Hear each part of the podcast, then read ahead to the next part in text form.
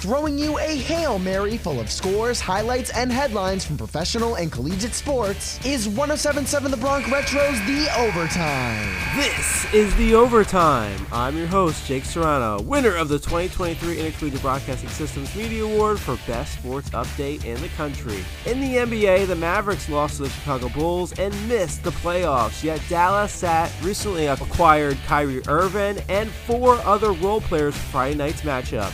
On Tuesday, Luka Doncic publicly rejected the idea of sitting out down the stretch as a tanking measure to protect the Mavs' lottery position. In Boston, Celtics Jaylen Brown received five stitches on his right hand after Thursday's game. He was wearing a protective wrap Friday and expects to be restricted for at least two days.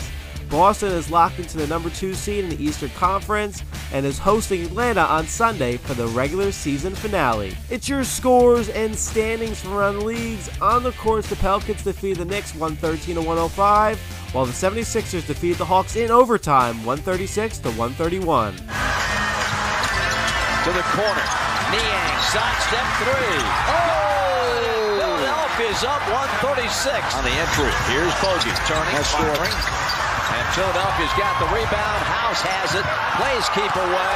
He is going to dribble out the clock. And Philadelphia comes to Atlanta and posts an improbable win 136 to 131. Audio provided by the NBA's YouTube channel. On the ice, there are 16 games in the NHL on Saturday. Here's just a few from the lineup.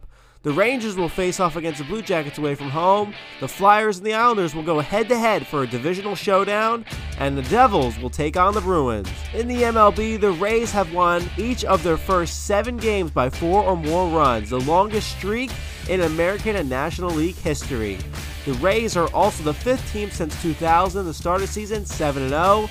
The Rays beat the Oakland Athletics 9 5 on Friday night to extend their season opening win streak to seven games.